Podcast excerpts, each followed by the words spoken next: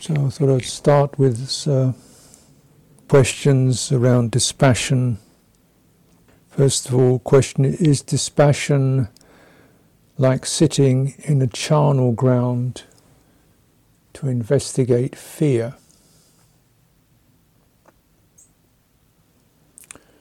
Now that's probably what they call a dhutanga practice, so like a deliberate challenging practice. Dispassion refers to um, an emotional equilibrium. I mean, you could do it in a charnel ground, but you don't need to go to a charnel ground to cultivate dispassion. Just sit where you are. You'll find there's something that bothers you. Um, and so it's maintaining a certain um, emotional equilibrium. Uh, and so in this particular teaching, it's not about um, not feeling anything, but it is about, based on what's called disengagement, I mean, certain, you know, loosening of one's hold upon the sense doors, upon the sensory phenomena taste, touch, sight, sound, thought, etc., because they certainly carry a lot of feeling, and um, and also we, we identify with them. So the messages they carry have a certain intensity, you know. We see things, we get shocked by it. Um, what we see what we think. And these days, of course, particularly the thinking capacity, because there's huge amount of media available whereby many things are presented to the mind about all, you know, situations all over the world. So you're actually getting a global input. And most news is is about that which is exciting. Yeah uh, not necessarily positively exciting, but you know, fearful and irritating and horrible. Mm. News is that which is new. It's not, you know, somebody bought some cabbage and had a nice day. No, it's about, you know, man gets blown up, people drown in a boat trying to cross the channel, um, bombs going off here and there. It's that which, whoa, you know, wow, whoa, whoa. So, mm, sense of just, mm, rather than reacting to that or closing it down, it's being able to receive those emotional impressions and, okay, you know, here I am. So there can be a sense of maintaining equilibrium mm, in the face of this, this input. Mm. Otherwise, you shut down, it's just too overwhelming, or you numb out, or you start getting really angry, or you feel despair and hopelessness, none of which really uh, do you any good or do anybody any good. Viraga, the non raga. Raga is an emotional wave. Mm-hmm. So, someone also mentions dispassion, disengagement, and relinquishment. How does this how does this reconcile with activism? Can you say something about applying the fruits of liberation to social and environmental justice? Um, well, I think it's not so much the justice so much as the um, injustice. Um, and so, you know, certainly if you cultivate like this, then you, are less greedy and less hateful and, and less possessive and less egotistical. So that means, you know, essentially you become more just uh, in your behavior because the problem, injustice, is caused by, like we could say briefly speaking, egotism or selfishness or nothing else counts apart from me. I'm the most, you know. Um, you know, certain imbalance in terms of um, one's perspective on other people, or other creatures, or the planet in general. There's a sense of being self-obsessed, self-view. Mm. Mm. And why is this? Why are people like this? Why is there injustice? And clearly, there's a mindset that favours, you know, if if uh, this material world is all there is, I'm going to get what I can out of it. It's putting it very crudely, but it does seem that, that that's what happens. And so people obsess getting lots of money, get excited by it, and um, you know, sense pleasures and self-centeredness, obsessiveness. Also addicted to power and dogma. You know, so you get fundamentalist dogmas, which mean there's always kind of sectarianism and, and violence. Know. Or you get like uh, capitalism, which is based upon inequality. That's how it works. It's creating a debt. Capitalism is about creating a debt that then people have got to work to pay off the debt that they, you know, loan some money in order to get their business going, so they've got to pay off the debt. And meanwhile, those who loan the money are making money out of that process. And, yeah, so this very foundation of capitalism is injustice. Uh, um, and uh, it's highly profitable. We have huge corporations, people earning millions, billions, or at least millions uh, of dollars or euros or whatever through being, you know, up in the managerial executive ranks of these enterprises. Mm. mm. So, you know, this so it becomes systemic actually, built into the system. Mm. This means it's very difficult to, because the system can't meditate. That's when it becomes difficult. It's only living human beings that can uh, practice this. Yeah. Mm. And so when you get a system that is so kind of focused on this uh, competition and supremacy, and you get, of course, um, religions that are based upon supremacy, and you get a species which is based upon supremacy, like we are the most important creatures on the planet. So we are the most important thing, nothing else. Everything else has got to give way before us. You know, seven billion of us and maybe you know so if some shark you know one shark something like four people die of sharks every year so let's kill the sharks because they're dangerous creatures. But actually human beings slaughter about 15 billion animals a year. Not four. There's problem, no problem with that. No problem at all more than 15 billion, but you know, really more, more than that every year. Uh, some of it just for fun. yeah, there's no problem with that. That's fine. Uh, that's what we're entitled to do. So it's kind of supremacism of the human being, uh, and then within that you get, you know, uh, classes and castes and um, areas of the human population who take power, feel they're in control more important than others, and so on and so on and so on. So this kind of pyramid mentality, you know, very damaging. You know. You know, why do why people? Why does that happen? You know. And so the, the craving for material wealth, one thing. The craving for power, another thing. Mm. The because these are based on fundamental insecurity. You know, not secure, so it has to latch on to material things and to power to feel good. And then, of course, it's, it doesn't make it feel that good, so the, the thing will get more. more you get, the better it, it will, will, get good if you get enough of it. But as we see, you know, you have um, massive, massive, massive, massive, massive armies and military to make us feel safe and secure. It doesn't make people safe and secure.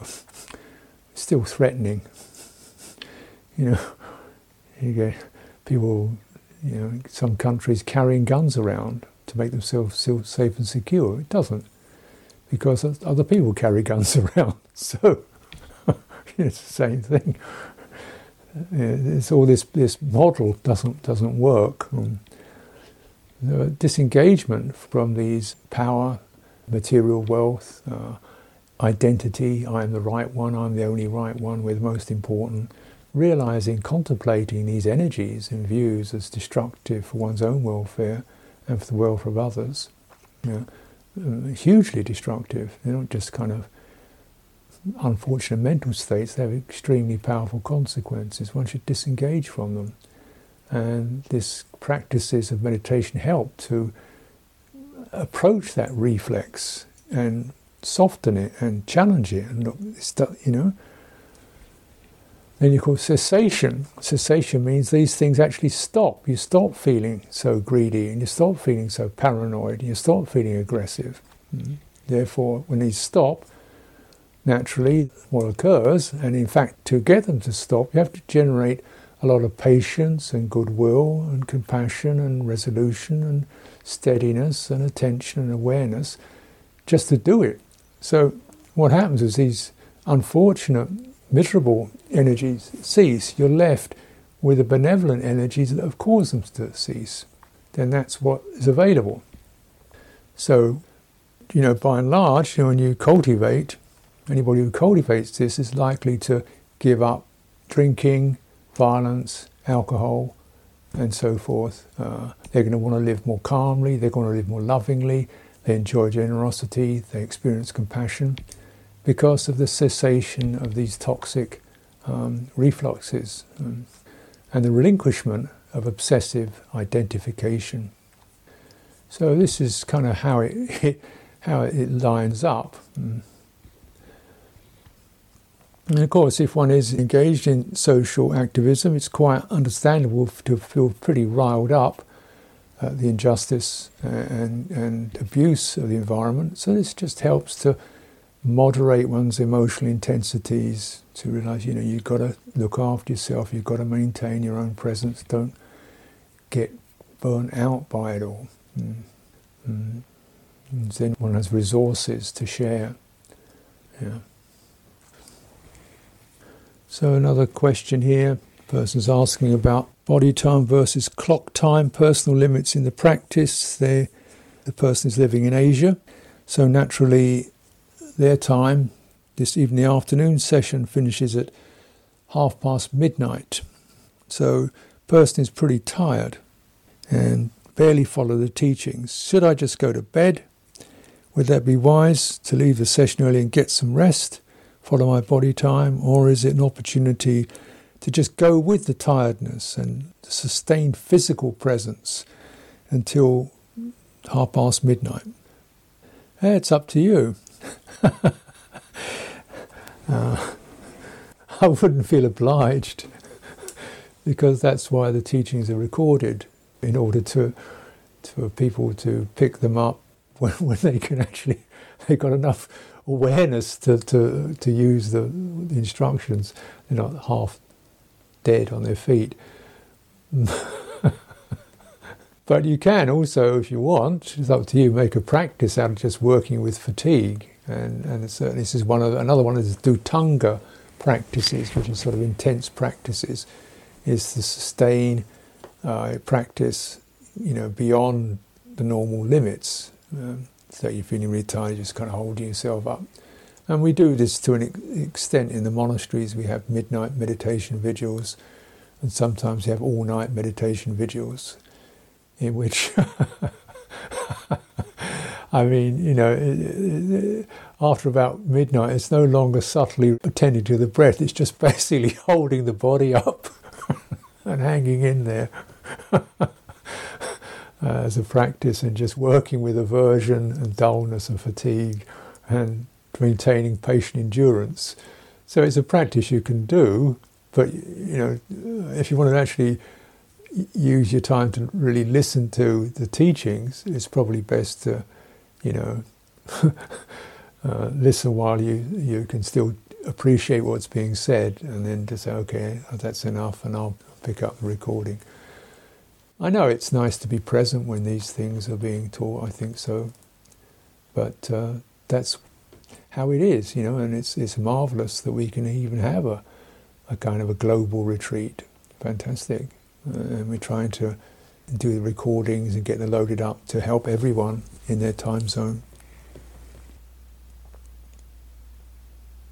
So a person's asking has been meditating for many years in various spiritual paths, not necessarily Buddhist, and wondering about offering a meditation class in my location as a discipline for myself and to help others enjoy the benefits. How should I teach mindfulness of breathing? Well, I mean, mm, teach what you know and not what you don't know.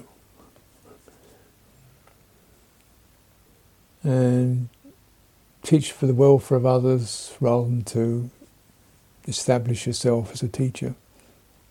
Mm. And, and also encourage people to research for themselves their own bodies, their own minds, and the, and the texts. Uh, because all of us have limitations. So I generally, you know, encourage, okay, listen to me, but also see what we have, what the Buddha said, and you can check out for yourself. It's not that I've got it all covered, but uh, you, know, you can check it out for yourself. So encourage encourage it that way.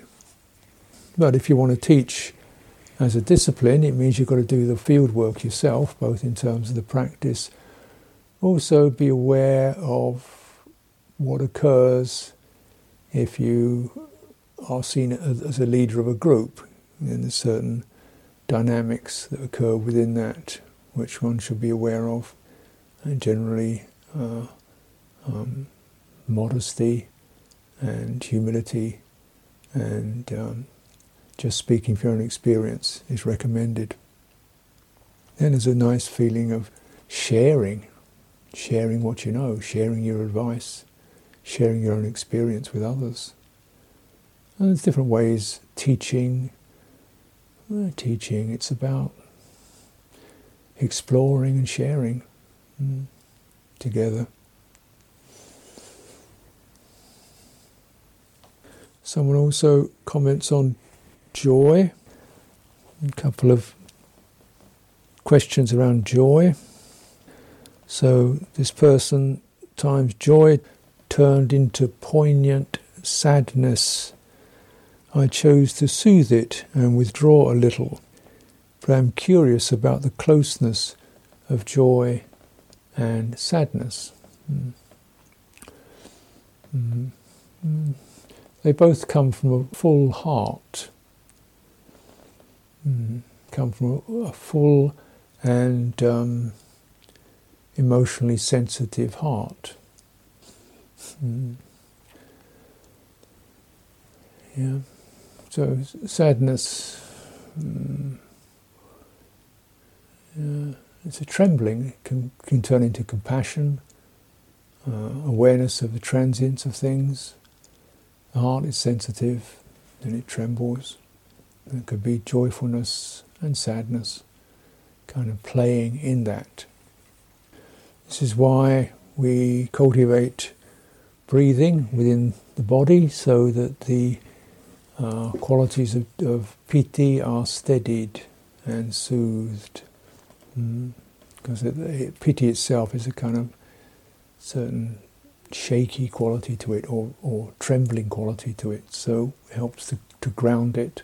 So um, it can, that's why it's always said you suffuse it into your body then the more emotional aspects of it are um, moderated into into resonances that can uh, do the work of eliminating dullness and fatigue and ill will. Question about the suffusion impact of piti sukha overpower what one is then to be sensitive to in the third stage of the feeling tetrad.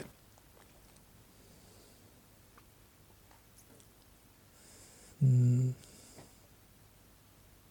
Well, So, okay, so the second tetrad says thoroughly sensitive to piti, sukha, and then sensitive to the to the mental formation, and then calming the mental formation. So, sensitive, so one is picks up this particular experience, mm, and then carrying it into the to the body, so the body helps to ground it and stabilize it, take up the energy in the body, so it doesn't just the heart doesn't get overwhelmed by it. That's the idea. You breathe it into your body so the heart doesn't get overwhelmed by it. Uh, and then soothing it, calming it. So it's a sense of just um, the emotional sensitivity itself needs to be calmed. So we're not getting oversensitive. In the third tetrad, feeling and perception are the mental formation. Is the intention here to be aware of what other feeling or perception might be to the fore? No, I think the intention here is to calm the emotional sensitivity of the heart that's experiencing piti and sukha. Mm. There's no other topic mentioned here. Um, so when the heart is experiencing piti and sukha, it's, it's activated, there's a mental formation. It's agreeable, but it's a heart formation, heart energy, and it's being activated, stimulated. So therefore, calming it, steadying it, mm, so that then it becomes more peaceful. And then you can deal much more with the nature of heart itself, which is the third tetrad. Uh,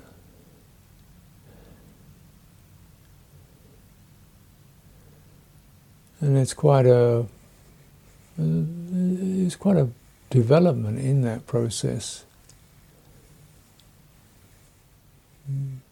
because it's pleasant. And at first, we're dealing with often meeting disagreeable phenomena, physical discomfort, uh, painful memories, mm, negative afflictive emotions, dullness and confusion, mm, tension and distress. And then we're working, so then you, you're using your, your practice to actually begin to move through these and clear these. And the result is this pleasant qualities, uh, agreeable qualities, joy and ease. But then you can stay with that for a while, but then you have to deal with pleasure. You've dealt with pain, now you've got to deal with pleasure. Because pleasure can overcook you know, so you sort of lose your moorings, mm, lose your emotional equilibrium. Mm, so the aim is to not just to you know dwell and create more pleasure, but to understand and move through feeling. Mm. And feeling is a, a leader of what moves us, isn't it? All dhammas converge on feeling. Everything touches as it feels something. It's a, it's a prominent feature of our lives. We follow pleasure and run from pain. We defend ourselves from pleasure, uh, from pain, and try to store up pleasure. It's an extremely powerful orientation.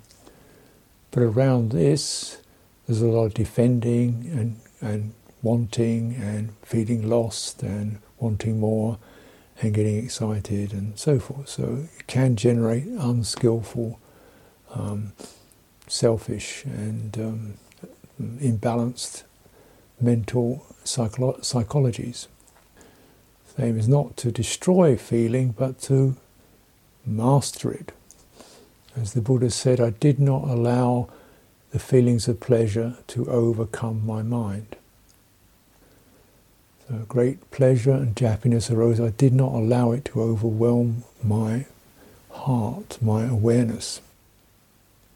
I remained cool, steady, uh, focused, uh, grounded. Mm.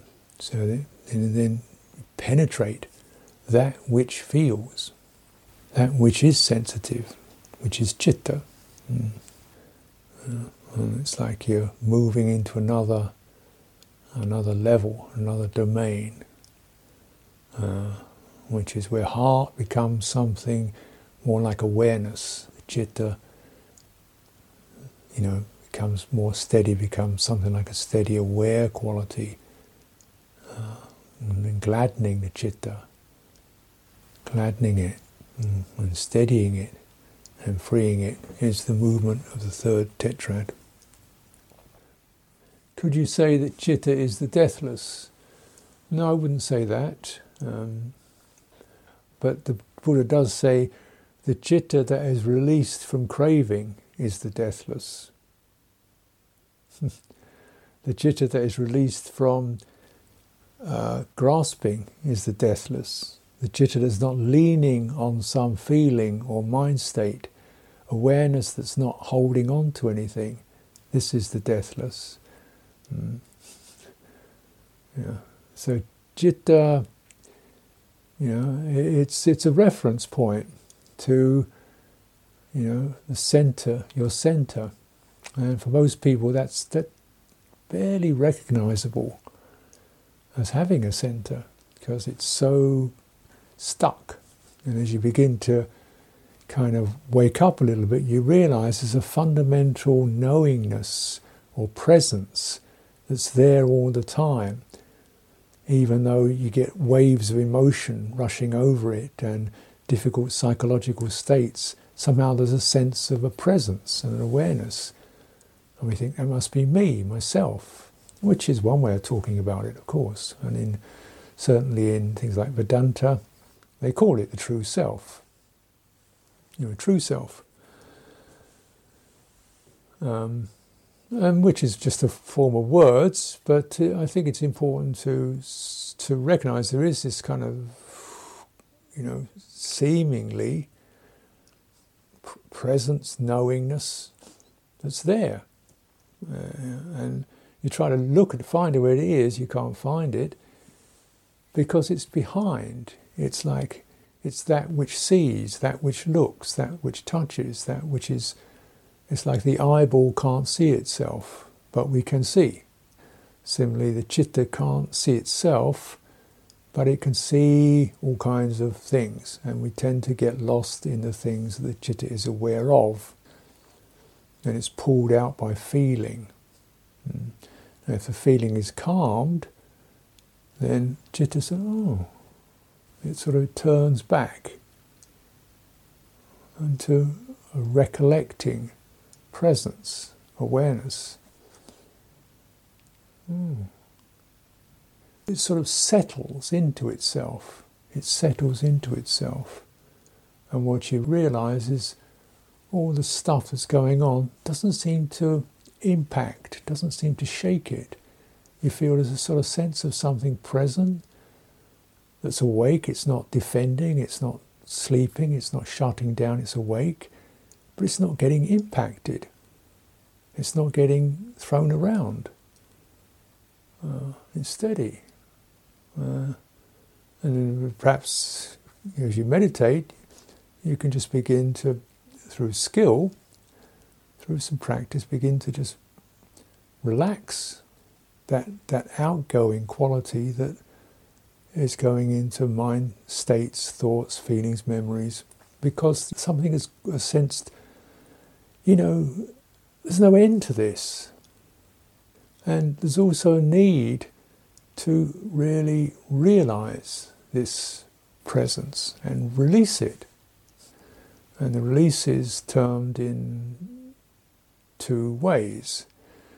There's what's called Citta Vimutti and Panya Vimutti. Citta Vimutti means you're basically cleaning up the chitta. So the reflexes of rushing out or rushing back or jumping up and down or diving or sleeping or, you know, those reflexes have been, you know, relinquished, put away or subside. Panya vimutti, you acknowledge it. There's a sense of, ah, what is it? What is this state of freedom about? Say, and the, the process continues to relinquish the tendencies to get an identity going around this state or any state. Yeah. And so some of this language is a bit difficult, but um, you know, you know, the citta is pretty central as the key key player in the um, liberation process. Mm. The citta is freed from the asava through non clinging. This is a very common statement. At least in Buddhism it is. It's not that common a statement elsewhere. but the, the citta was released from the asava, from these reflexive compulsions, through non clinging, through non contracting, non grasping. There is a release. And it says, you know, it is released, and then there is the knowledge, it is released. So it is both released and there's a knowing that it's released. So the release, citta vimutti, the knowing it's released, panya vimutti. There's a sense of, oh, that was that, you know. Uh, so, you know, so this is described as deathless, nibbana. Um, these are the terms that are used for that because this quality, because it's not in time, it doesn't persist in time. Therefore, it's not about that which comes and goes in time birth, death. Now, clearly, the body dies, or sensory condition passes away and crumbles and dies. Uh, saying this deathless, the citta doesn't do that. So then, of course, it was, oh, what happens to the citta when the body dies? And the Buddha refused to comment on that. Has it, has it gone to heaven? No. Has it gone to another? No. It says it's just it's just gone out. Just like the where does the flame go when the fire goes out? It's the energy as is finished. If released from these energies, is released. There's no way you can describe it. Accept, non clinging, peaceful, sublime. But that's the teaching, and let's do the practice. Breathing through what the mind does and doesn't do.